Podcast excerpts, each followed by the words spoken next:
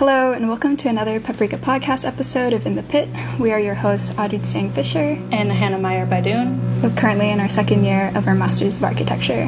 We come to you today on this beautiful morning from the unceded territory of the Mohegan, Mohican, Mashantucket, Pequot, Eastern Pequot, Schaghticoke, Golden Hill, Paugussett, Niantic, Quinnipiac, and other Algonquin speaking peoples to engage in a conversation about the future of architecture and how it can address violent colonial histories perpetuated by current political, social, and civic environments. Thank you to our guests who have graciously offered their time. We're joined today by Ozayr Saloojee, Associate Professor and Chair of the Masters of Architecture program at Carleton University in Ottawa, he's currently teaching a studio titled The Cities We Become and Deny, and Jennifer Newsom, Principal of Dream the Combine and Assistant Professor at the University of Minnesota, who recently gave a lecture here at Yale School of Architecture.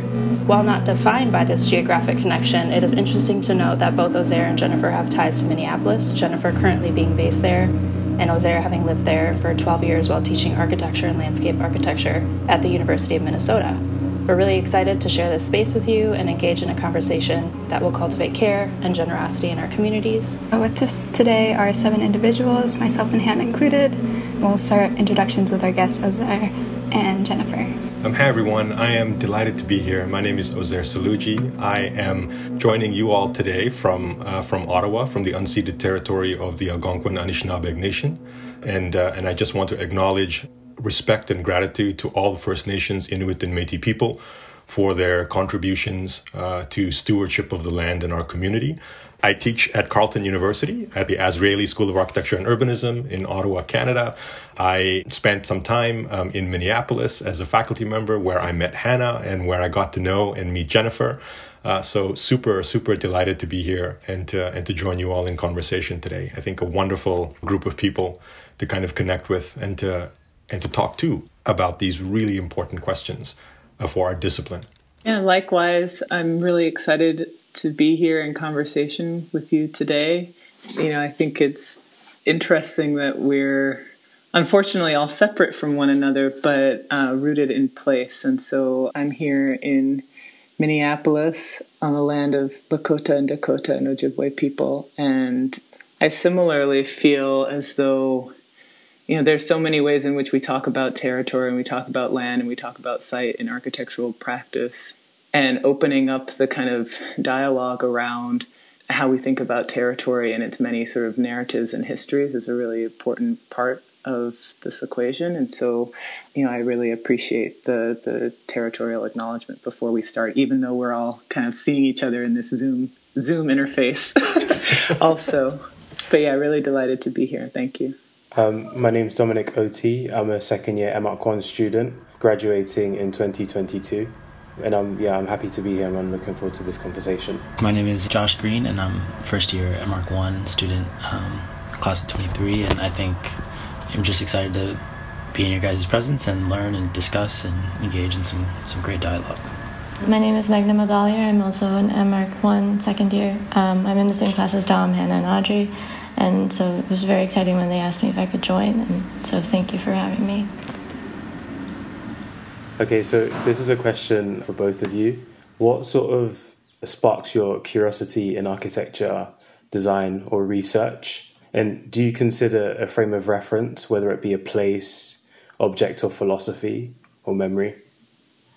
I think my curiosity in architecture stems from a kind of deep and intimate place. I've always been really curious about how people live, how they occupy space, patterns of movement. You know, started from being a very curious kid who would ride her bike around the neighborhood and like kind of peer into people's windows and try and imagine how they lived inside. Um, but you know, I, I think for for me, I'm really kind of intrigued about architecture's capacity to kind of imagine imagine things that haven't been made before, haven't been done before, haven't been seen before. Uh, and so I'm I'm very much compelled by the kind of projective capacity of our discipline uh, to imagine new futures. So I think that's something that that really motivates me. Yeah, actually, you know, uh, likewise, I think for me it's really about the potential of the of our discipline to be emancipatory, to kind of through the imagination I could never be a doctor. I could never be an engineer, as um, you know, as much as my family might have wanted me to be. Uh, growing up in South Africa in Johannesburg, I was always I was always sort of struck by the the space where I was, and so like you know, like Jennifer, I think the the kind of deepness for me of of the curiosity in this practice, in this discipline, in this profession in teaching is really rooted in the idea or the notion of the imagination as something that is liberational or that can be liberational, that can be emancipatory. And that's like always a frame of reference, I think. You know, just to go back to the question, that is the frame of reference, I think, for all the teaching that I do. I don't practice. I practice only very briefly. And so most of my, uh, you know, most of my life has been in academia. I've been teaching for about you know 16 or 17 years now and so my world is the academic world and it's the design studio and it's uh, you know classrooms and now zoom classrooms but always i think that the touchstone has been about the possibility of the imagination to be something that is emancipatory that is liberational and that's the frame of reference i think for you know at least for the way that i try to think about you know how i teach and how my scholarship might be framed I don't know if it's the same, Jennifer, for you in terms of practice. You know, the work that you and Tom do, I think. Is it a similar condition there? Because you're like both teacher and, you know, practitioner. You sort of have your foot in both worlds. Yeah, and I think my path is in some ways sort of the opposite of yours, right? Like yeah. I was practicing for a long time and maybe are more new to uh, academia. This is my fourth year hmm. um, mm. at University of Minnesota. And but I but I think when you talk about the kind of uh, emancipatory capacity of architecture, I think that can still be that doesn't have to remain in this kind of lofty theoretical yeah. place, right? That it can actually yeah. kind of root itself in the built yep. form and the kind of material expression, how you organize a space, because our you know our social relationships happen in place; they happen somewhere. So, yeah. how can we you know think about architecture's capacity for welcome? mm-hmm. its capacity for for generosity. I like how you framed this conversation as being yeah. one of, of care and generosity. You know, can we make an architecture that's like that? Yeah. Can yeah. we talk about expanded notions of belonging mm-hmm. and actually mm-hmm. make that evident in the built form? And I think that you know that kind of turn of thinking about these built constructions not from a position of a kind of singular or hegemonic like privileged view but really thinking about the kind of multiplicity of, of publics that our work is going to engage with. Yeah. Uh, i think that's definitely a kind of ethos that is embedded in our practice and in our work. Yeah. That's a you know like that's a, a to me that's a really really significant point. I think that kind of challenging the kind of saviorism or the perceived sort of historical saviorism of architecture or you know the design disciplines i think. And i would just add i think like the co-production of knowledge i think is being absolutely essential into into you know like any you know element of this discourse. I think that that's like hugely hugely important and significant. I'm sorry i don't mean to like turn this into an ozayr kind of chatting with jennifer no, session I... uh, but uh, it's always nice to have you know like to have her here, and so. Uh, we can just we can just riff and talk to each other. yeah, I just I, don't want it to be like we ignore the rest of you just because Jennifer and I start talking for like an hour. We want to hear the hear the question. Want to hear what but you, you did say. say something really compelling that I want but yeah, let's let's pause. Yeah, absolutely. Okay.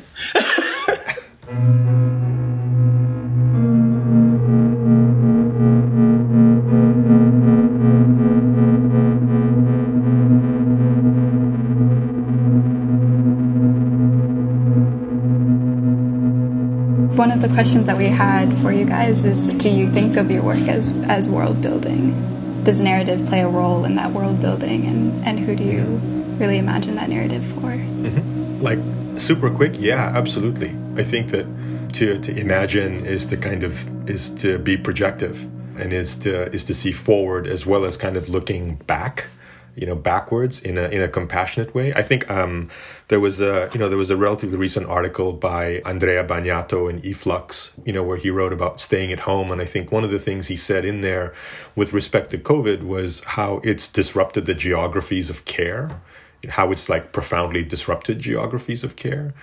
And so, um, I mean, I think, uh, yeah, absolutely. That's uh, just a really important part of how I hope to see world building and how I hope we can communicate it to students through the work that they do.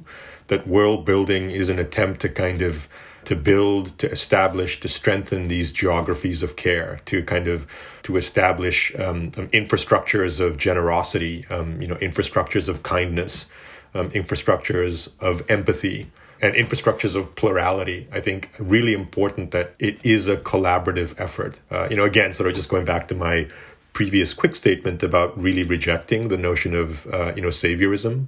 In order to do that, that necessitates community. And when communities kind of look together to their futures and what it is that they want and what it is that they want to see and be and and inhabit and be in, I think that's uh, the notion of world building is in a way a kind of total counter to engaging with established structures or hegemonies. Um, you know, as Jennifer said earlier, how do you imagine something better, and how do you kind of move to something better? For sure, uh, it's really important part. You know, I think writing, you know, drawing, designing is always aspirational and so looking for something that is um, you know that reaches uh, you know generously forward i think is absolutely important and world building is a huge part of that telling stories is a huge part of that telling your own stories is a huge part of that where your own stories and narratives and histories are not professionalized by others uh, who perhaps don't have grounding or access or engagement with the worlds that they purport to represent I think that's a really significant part of, you know, kind of some of the other items I think you all wanted to get to regarding plurality and diversity in the profession and discipline and teaching. But yeah, absolutely. How do we tell our own stories? How do we write our own myths? How do we, you know, create our own uh, narratives and our own histories? And we do that, I think, through telling stories that we own and that we mm. inhabit. I appreciate that you bring up the idea of a kind of origin story or an origin mm-hmm. myth, right? Mm-hmm. Because so much of architecture is about reifying a certain kind of lineage Absolutely. that comes out of an Enlightenment project. Yeah. And those notions of humanism excluded certain types of bodies and, and validated actually a very narrow sort of band of knowledge. So yeah.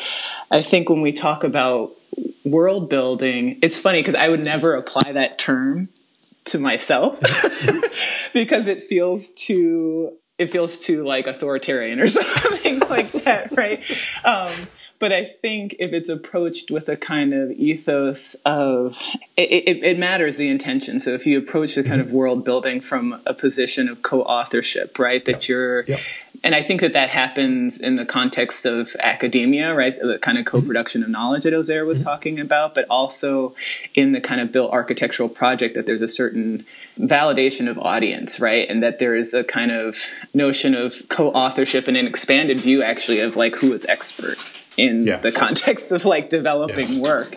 So I think about I don't know if I would necessarily use the title world building, but maybe that's like my Midwest humility, humility or something.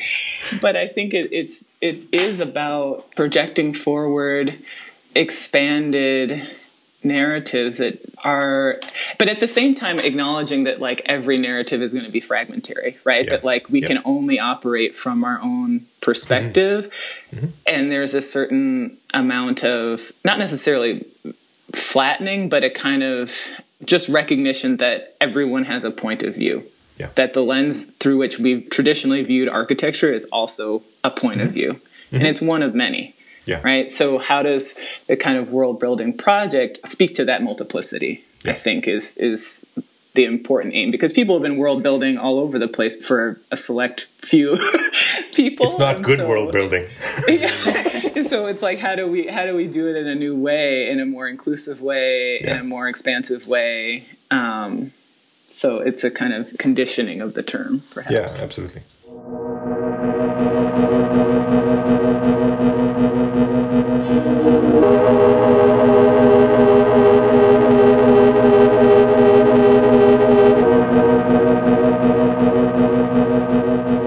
Touch on this idea of narrative and like starting from this purely curious state of what is design and what is architecture and i'm curious how you like bring that narrative into the studio and if you bring other voices or other people or other works that you kind of pull from in regards to creating this diversity of, of perspectives and, and mm. in terms of guiding students? Like, how does that play out in the studio?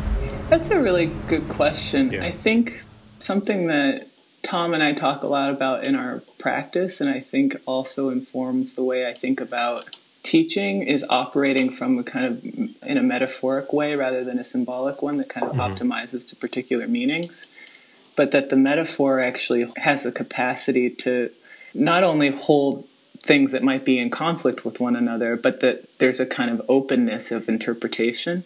Mm-hmm. And I think in the studio context, it also ties into a kind of open acknowledgement of the subjective position from which we all like view what we're doing, mm-hmm. that we all enter into what we're doing, mm-hmm. and um, that we might all we might be kind of approaching the the content of the studio from wildly divergent positions and we bring those histories with us into the studio context yeah you know i think a lot of certainly my education was about like leaving those histories at the door and then becoming mm-hmm. like kind of indoctrinated to a mm-hmm. certain way of thinking mm-hmm.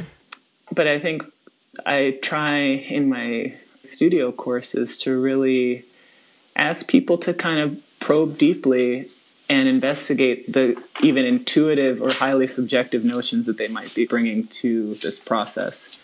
I um, I really love the, the emphasis on on kind of local subjectivities. I think being an essential part of of doing architecture uh, or of making design work. Um, I think a recent studio that I taught on the mining landscapes of South Africa, actually, um, you know, in Johannesburg, we started with a kind of empirical map project and then we shifted to I think what was um, um, like what I call the tool atlas, which I asked students to kind of think through the the associated ecologies of all of the like the physical and also the non-physical aspects of tools that you know that affect the built environment in this case you know the you know the extraction landscapes of uh, of Johannesburg's um, you know gold reef and so on. And what was really interesting about that was we started to, to kind of shift away from sort of physical things uh, and started really to look at, hate to use the word, but multiple epistemologies and multiple ontologies. I think in in thinking about what and how you might engage with a particular space and condition. And I think all of that was really important to make sure that the grounding for the studio or the question, and I think Josh, that it's it relates, I think, to you know to any studio, but that the content and the framing of the studio was defined by the local. And so we looked at South African photographers, we looked at South African artists, we looked at South African writers. Um, in order to help us kind of situate at least a point of engagement for that work. And so it wasn't the usual suspects in terms of, you know, talking about landscape or about landscape ideas. Instead, we looked at the photography of Santu Mofokeng or the the you know the artwork and the artistic practice of William Kentridge or you know the writings of Zoë Wicomb and others as a way to kind of say you know there's a very specific history context locality to this place and I hope actually with the next offering of the studio to work with some colleagues at the GSA so that this idea of local subjectivities actually frames the first project. I just want to go back to what Jennifer said because I think that's a really, really important point. The the kind of building the plurality of the canon, I think is is like is so essential. It's so essential to do that. You know, Eve Tuck and uh, you know K. Wayne Yang say that decolonization is not a metaphor. You know, it's about it's about ceding back. It's about giving back physically, uh, you know, reparations, land, and so on. And I think that how do we kind of allow students to give back to the dialogue that we're asking them to kind of engage with, uh, to the world that we're asking them to be a part of? And I think that the notion of just recognizing that we have particular points of view and particular histories and codes that we bring to our own work and embracing them as a part of the process instead of trying to kind of set up a kind of a superstructure that denies that I think is a great way to engage students so that we can co produce knowledge, so that we can craft spaces of learning and engagement that allow them to ask these sorts of questions and to kind of tell their own stories. I think that's a hugely important part of, uh, of how we start to do that with teaching, especially in design studios in those projects. I think it's really interesting that you talk about the other influences that you bring into mm-hmm. thinking about architectural practice, right? That um, you're looking to visual art, you're looking to uh, literature, to mm-hmm. music, etc. Because I think I similarly kind of look outward mm-hmm. in that way. Maybe it's a sense that in these other disciplines, they're in a way like years ahead of where yeah. architecture is yeah. in terms of, um, you know, kind of engaging complexly with ideas of decolonization, anti-black racism, etc. Yeah. yeah, absolutely. um, so it often feels as though architecture is like playing catch up, right? Yeah. That like now this is the moment where these things are kind of exploding um, yeah. and you know being explored in a much more intense, deep, authentic way. Mm-hmm um, mm-hmm. and the scholarship is sort of exploding at this moment, which which feels really ex- exciting. And I, I, would imagine it's a really exciting time to be a student too. Yeah, absolutely, absolutely.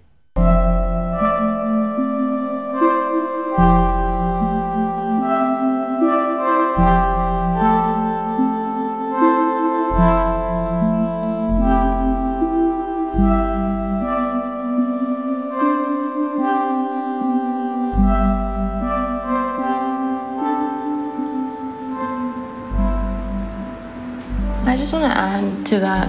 Because you say like there's so much ambiguity in like how students approach architecture because it, they come into studio not fully knowing that what they want to do.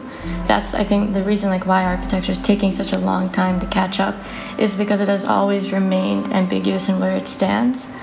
And in calling for the discourse to have some sort of specificity to how it kind of organizes itself to like we get a master's of architecture but like what does like there's like there's so many routes that can take mm-hmm. and so like if if there is like specificity to the field like would you say that there needs to be like more like people can like um, specialize in like a certain aspect of a studio like or take certain courses and then get a specific degree to that and work towards that mm-hmm. like would if that was possible now or if it is made possible in the future like would you do that or would you if there are different routes you would take to get towards that?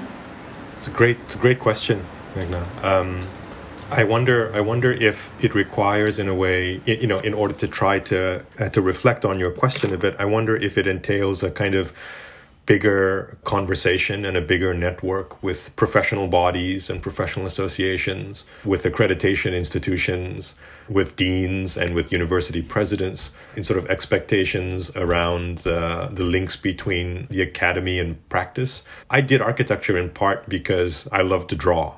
And in part, I chose the school that I went to because it emphasized kind of openness. So there was never an expectation that I would be an architect when I graduated from this program. And it was never part of the, of the mandate that the school sort of had when I was in first year. It's like, you know, sure, you could go on to design buildings, but our school has always sort of historically been a place where students have done really different things after they graduate film design, you know, set and production design, fashion, interiors, graphic design.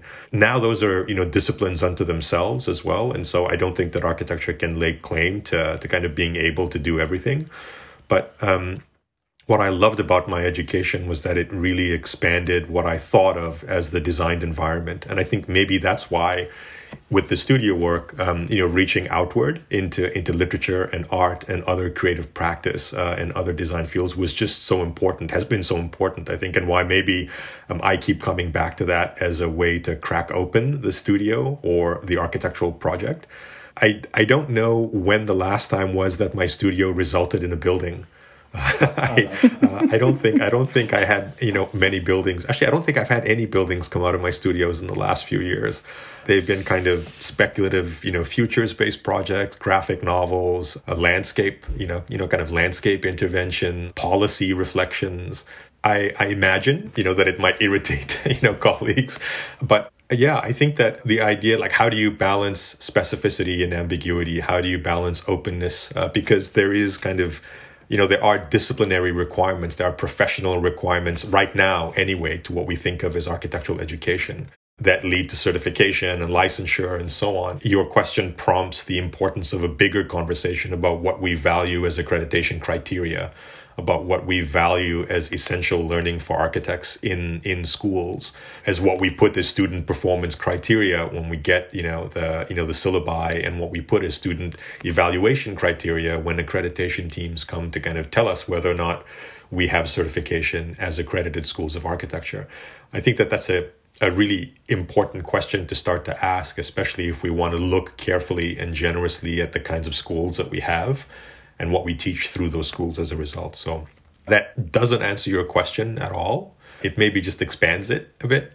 But I think that the idea of that curiosity is so important. Rob Holmes, who's a landscape architect, he had a, a, recent article in Places magazine where he talked about the problem with solutions. You know, that he's not opposed to solutions, he's opposed to solutionism as a kind of worldview and framework. And I think that if we can sort of encourage studios to be less solutionism oriented, less solutionist oriented, and more about actually as two other landscape architects, one of whom is at University of Minnesota, Karen Lutsky, and Sean Burkholder say curious methods, right? Like how do you probe and not just prove? I think that I actually kind of like the ambiguity because it's allowed me at least to kind of, you know, find a bit of a home in this in this kind of weird flux of specialization.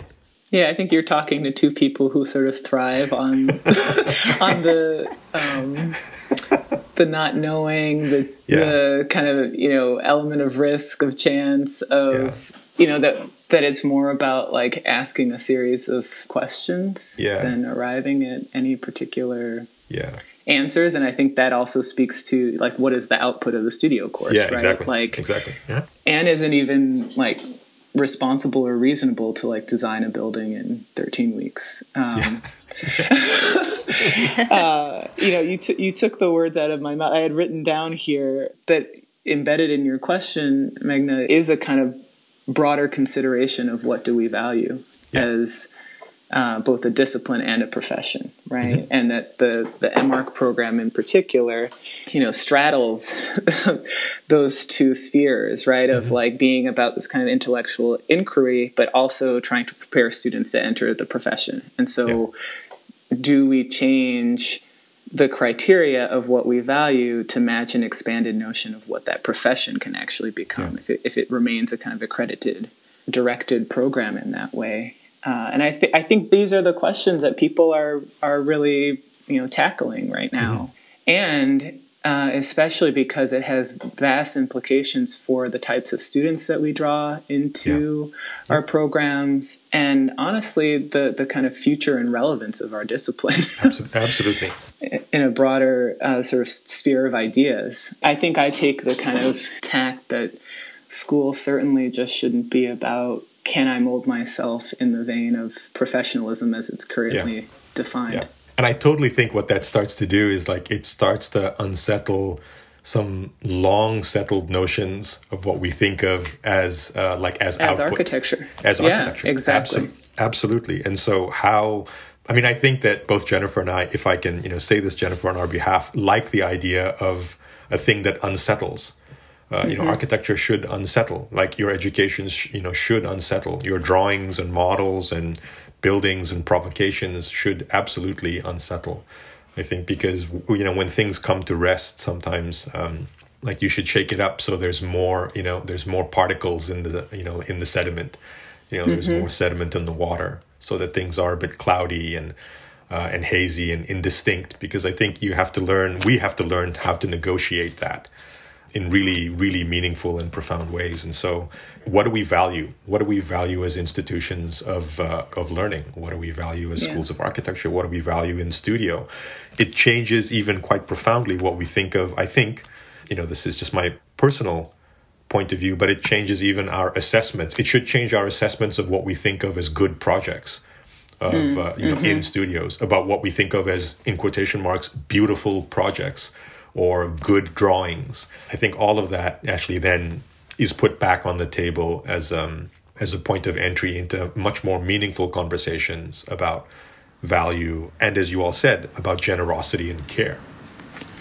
Also, just sorry, just to add to that, I think there's so much reliance on like the aesthetic then when you like call for a change of representation. Sure and a change in ideas and like that calls for a new sort of representation and i mm-hmm. don't think that represent if you think the same like if the representation has figured itself out yet because mm-hmm. there's so much like what we do appreciate and like what we do understand that has carried forward throughout the discourse but also so much has changed like even mm-hmm. like with the courses that are being introduced like the ways of representing ideas have changed dramatically mm-hmm. and i think like a change in aesthetics is like very different and varies between studios but there's always like something that still remains. Mm-hmm. and so it's never going to be like transformed. It's just kind of like transfigured in moments.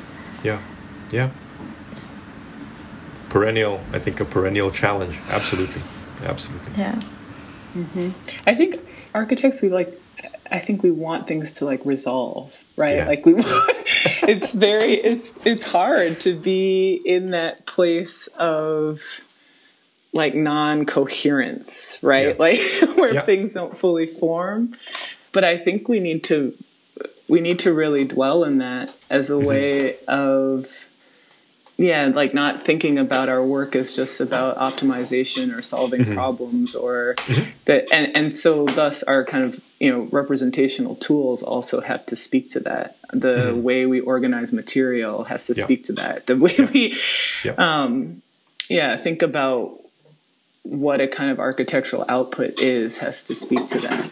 In the course I'm teaching right now, I'm trying to encourage my students to make films and take walks and you know think about knowledge in a different way and the way it's produced in a different way and that there might be things that are kind of uh, inarticulable and felt and so yeah. how do you make a drawing about sweat or like yeah. how do you yeah. make a drawing about exertion how do you make a drawing like how you know what are the kind of representational tools that would you would use to talk about experience in a different way yeah absolutely we'll see if it works how they feel about it but it's it's interesting because I think they're actually really embracing it, and I so appreciate their huh. willingness to kind of step into the risk because uh-huh. it, it, goes against like everything that they've been exposed to up until yeah. this point of like now I must have this like very polished presentation that is, right. you know, I'm speaking as though I am so incredibly expert. And it's like, no, there's actually like a lot of slipperiness in there. Yeah. Absolutely. You know, like even when we try and project the kind of expert view, it's like that's that's still a subjective yeah. lens that we're operating through. So, so let's so, be aware. So Jennifer, Jennifer, um, I mean, is the studio um, a grad or undergrad? Like, what are you teaching right now? So, uh, Gosh, I'm teaching too many things at one, one time is the problem. No, I'm teaching at two different institutions. So I'm teaching at the University of Minnesota uh, a seminar that is tied to our lecture series, which has been fantastic. It's amazing. You know, every yeah, time good, that someone comes and lecture, we have um, you know a kind of expanded conversation with the students in the seminar. Uh, I'm also teaching an undergraduate studio that's sort of you know it's traditionally been the like program studio, but we're mm talking about it through the lens of kind of body action and built environment that mm-hmm.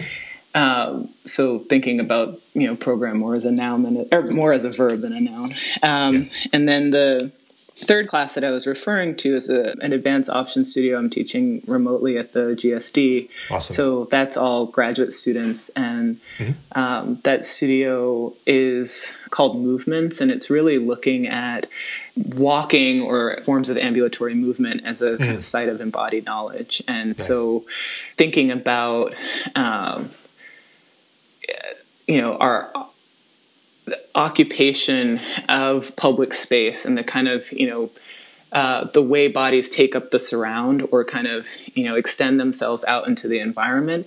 And how do we think about that as a kind of method of resistance, whether it's thinking about protest mm. or thinking mm-hmm. about different subjectivities occupying spaces yeah, yeah. that maybe aren't deemed where they are they're meant to be allowed right?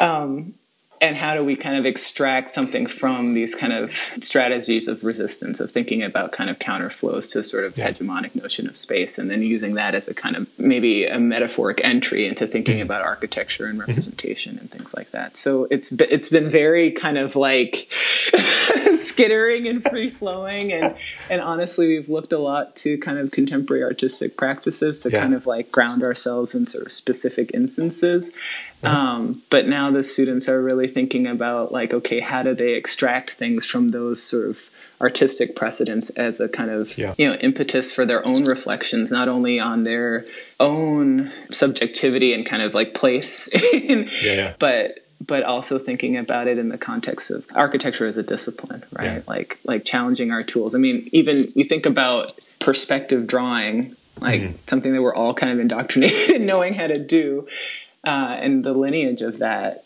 um, that it kind of privileges a notion of an idealized man um, Yeah. Yep. and so we need to have new forms we have to have other ways of actually thinking about representation Yeah, absolutely.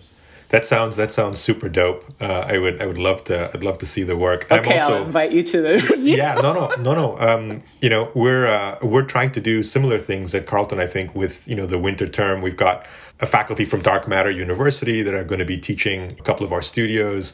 Really excited to have curry hackett and jaleesa and uh, and kilian riano and jen lowe on board. You know they've proposed wonderful studios about questioning authorship in terms of like the co-production of knowledge, focusing on a site in Cleveland.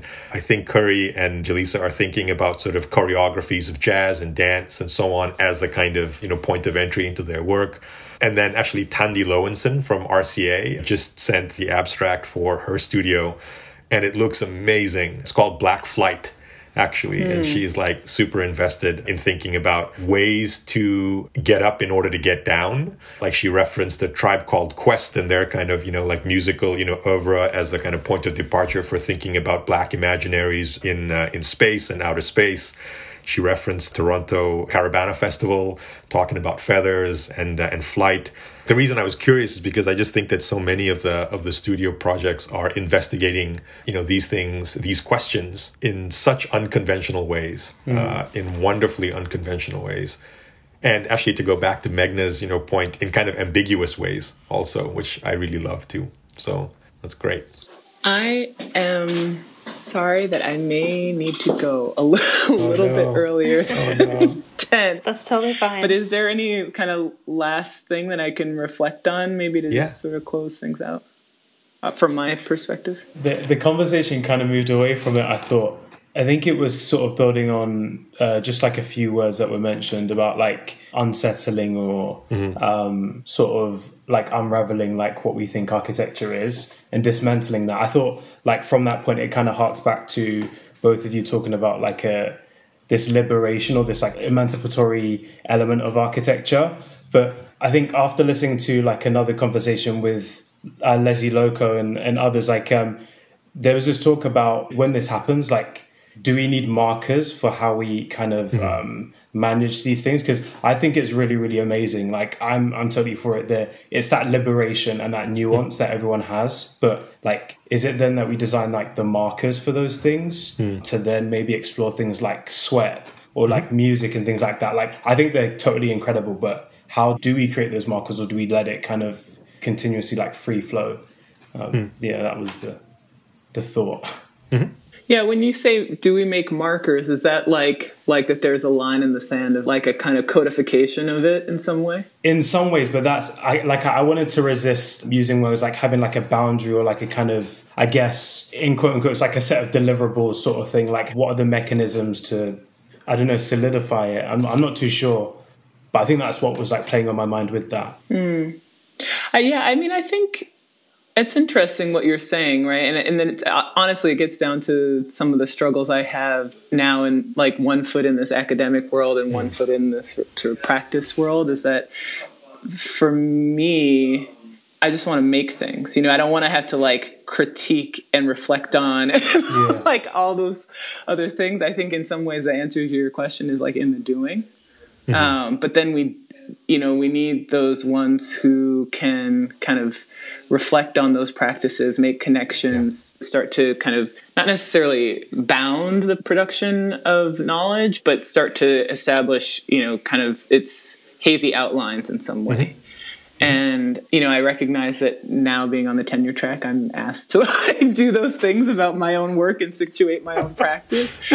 But I feel like for me in particular, the tools that I feel most adept with are like actually making things out in space. And so Yeah. it's like through the sort of physical expression of the work that I get closer to those sorts of at least potential answers to those kinds of questions. Mm-hmm. And I humbly apologize. I need to get off right this second. Thank you so much, Jennifer. You. It's good to see you, Cheers. Jennifer. Say hi to Tom. I will. He's right next to me. Oh, Ozayr okay. says hi. Thank you so much. We appreciate Bye, it. Well, thank you so much. Bye, Jennifer. Bye.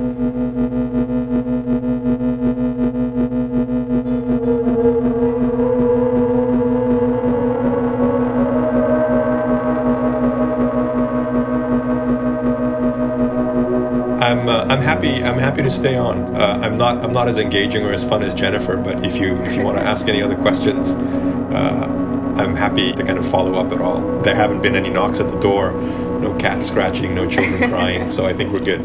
good. Something I've been thinking about a lot sure. recently. There's been a lot of talk about resistance and refusals as active mm-hmm. self care and mm-hmm. caregiving. Mm-hmm. And I'm just wondering how you practice that every day because, um, yeah. yeah. Yeah, that's a huge, huge issue of late. You know, I uh, I joked recently that I was going to to host a webinar on on how to sign up for webinars and then not go to them. Uh, which is precisely what I've been doing, I think, for you know, for a couple of weeks now, because there's so much amazing stuff, you know, that has just seemed to to kind of erupt and just be available in the last few months. You know, being able to kind of listen in on conversations that ordinarily would have been much more closed, much more interior, much less accessible. And that's of course, you know, you know, kind of acknowledging the incredible privilege of having kind of reasonable internet and uh, and a safe place to be able to kind of access those things. And so I feel really guilty about it, actually, you know, like to be totally honest. I feel really guilty about, you know, wanting to kind of engage in learning and learning and learning. But then at the end of the day of teaching, you know, nine hours on Zoom, just being so exhausted that, you know, all I really want to do is like watch The Simpsons or, or, you know, Bachelorette or whatever. um, like it's really just um, part of it, I think, uh, is resisting the nature of how much that structure of being productive, of in quotation marks, in scare quotes, being productive has become embedded in my own sort of actually, you know, genetic code since becoming a teacher. If you're if you're not being in quotation marks productive in particular ways, writing, publishing, you know, kind of reading, you feel in a way, or I feel that I'm, you know, somehow uh, lesser than. And I think part of the resistance is realizing that you don't owe the academy that. You don't owe the institution that. You owe yourself, actually, time to rest, time to heal, time to be with friends, with colleagues, with pets, with loved ones, with words and music and, you know, environments that are nurturing for you.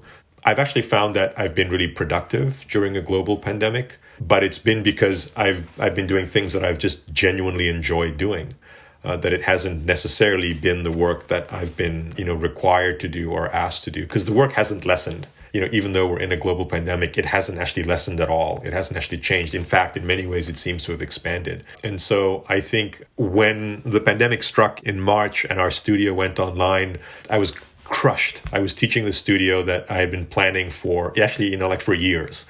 Uh, it was a studio on um, on using Persian and Ottoman miniature painting as a method for kind of talking about, you know, urban space projects. And so we traveled to Istanbul. We spent some time there with students. We met with amazing artists and activists uh, and so on. And students got all this incredible material.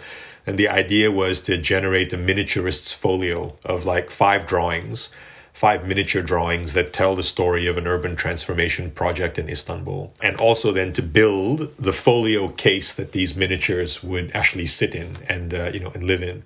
And then with like four weeks to go, everything shut down. And I realized that students couldn't get to the shop. They wouldn't be able to get to the, you know, the, you know, the fab lab. And, uh, and I was absolutely crushed because I'd wanted to teach the studio for years and years and years and years and years. And then I, you know, thought about it over the weekend and, and I sent my students a note saying I want them to, for the remainder of the term, I wanted them to develop an accountability of love for their project. So I, you know, sort of eliminated all of the of the the established constraints uh, and deliverables and expected outcomes, and I said, all right, figure out what you love about this work. Figure out what you love about the project, about an approach, about a way of drawing, a way of writing, a way of thinking, a way of making, and let's let's actually make the rest of the term about an accountability of love so that you have the motivation, the, you know, the personal motivation to continue the work. You're doing something that you enjoy in an environment that's very difficult, you know, that's very uncertain. It gives you kind of a raison d'être to, you know, kind of wake up in the morning and to, you know, and to sit at your desk or to sit at your computer. And I think, uh, you know, I think Audrey, like an accountability of love is what I would say in response to your question about how to resist, uh, because it, it can be absolutely overwhelming absolutely overwhelming. And so, yeah, for me, it's been writing and it's been drawing actually, but not academic writing and not academic drawing. That has sort of become a personal project, I think, since the summer. And I think whatever you can do in order to develop that, and, and I'm sure you have, you know, good teachers and good faculty and good colleagues who will understand that that's like really important part of, uh, of the work that you produce. You know, Mitchell Squire has been talking about this. Uh, Lesley Lokko has been talking about this. Actually, I think Lesley referenced a post by Mitchell about the notion of love, about how you sort of love yourself as a way to kind of be engaged in the world in a in a way that doesn't crush you under the weight of responsibility or stress or work or deliverables. That's what I would say. I think an accountability of love is um, is a way to kind of resist that. I what really, else? really Any? appreciate that and love that. when we were sort of setting up this conversation, it sort of came up the idea of like burn it all down versus like going forward. And I guess I'm just curious about that. I know you had posted um, Arundhati Roy's "The Pandemic is a Portal,", a portal. and that yeah. that was a really great piece of writing and made me think a lot. So I just wonder, yeah, like how you're feeling these days of about that, and like if there's anything worth taking with us or like yeah, yeah, yeah absolutely. Like what do we carry through the portal with us? What do we carry through the door with us?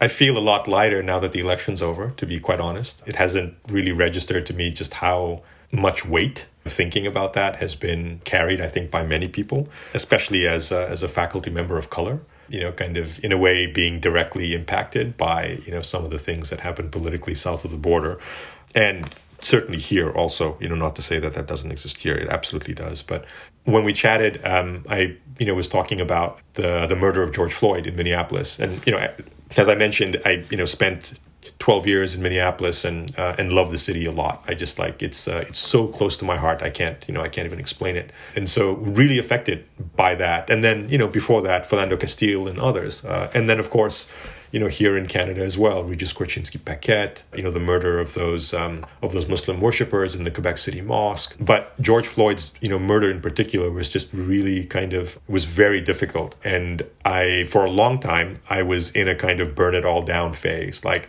we need to like start fresh with our institutions. We need to start fresh with schools. We need to start fresh so that we don't have to reform, you know, so that like reform isn't just like a requisite, you know, so that fighting isn't always a requisite and labor isn't always like a requisite. And so, to be honest, I'm still kind of in that mindset a little bit. Profound frustrations with the incredible slowness of some of the things that really should be moving much more quickly. But I think that's been balanced out a little bit with time in some way. I think being able to say no to things, being able to kind of prioritize things that are meaningful for me has been one of the most significant methods of coping actually in a really stressful environment and really stressful time. I'm incredibly fortunate in that my parents are close by and that I can walk to see them and that my children can see their grandparents and so on. And so yeah, so Hannah to try to answer your question, I still think that we should invest in new institutions that don't require reform. In addition to trying to do the best work that we can do with an accountability of love in the places that we're at. I don't know how you all feel about, you know, how things are going at Yale in terms of all of these questions and conversations and so on, especially from students. I'm a little bit more optimistic about how some schools are handling these kinds of questions and how they're being encouraged to, directed to, in large part by students, actually, which is very affirming as a faculty member, and also a little disappointing that it seems to be, in many cases, on the backs of students to kind of make calls for change, to kind of, you know, like to push for, uh, you know, for transformation. Because I think that there's a dialogue, that there is an amazing co production of transformation that can happen in the same way that there's co production of knowledge. There's the co production of transformation when you have multi generational engagement with these kinds of questions. So, engaged teachers, engaged academics, engaged practitioners, and engaged students. Students have a lot of energy and a lot of anger, and that's important and it's good, but it's also not everything. That you need that kind of multi generational engagement with it. You need experience and you need kind of wisdom, you know, also to help you negotiate some of these challenges and difficulties. And so, I joked with Lesley Lokko actually, uh, I wanted to start a new school of architecture. Like, I just wanted to start an entirely new school of architecture, one that was completely unfettered by accreditation requirements and so on. And this was uh, before she had resigned.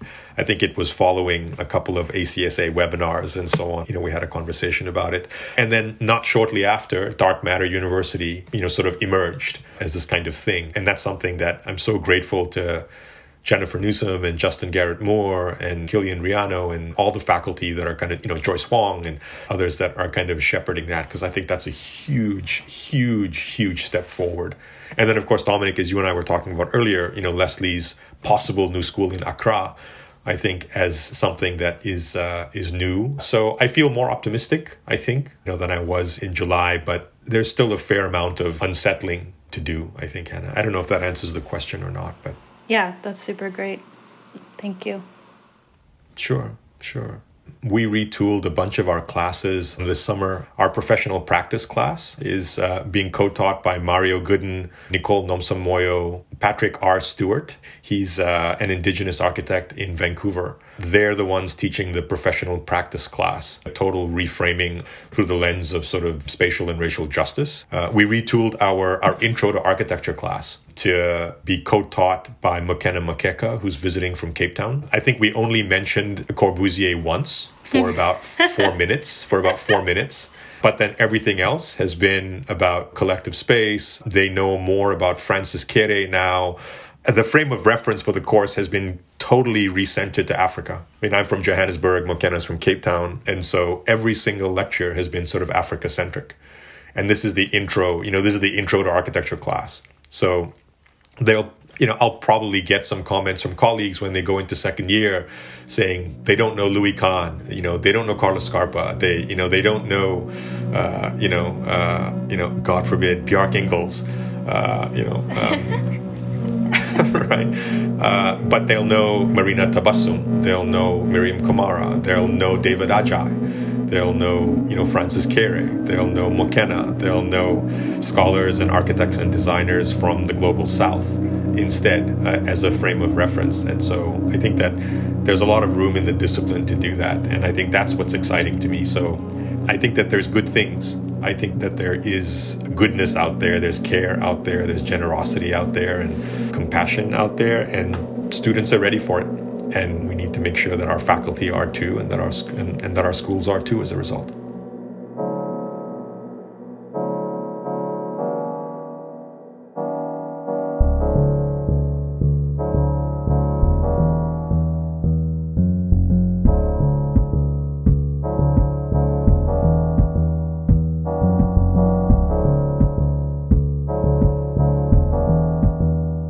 Okay, you guys. Lovely, lovely so to much. talk to you. Thank you so much. My Thank pleasure. you. Thank you very much. Bye, Ozayr. Bye.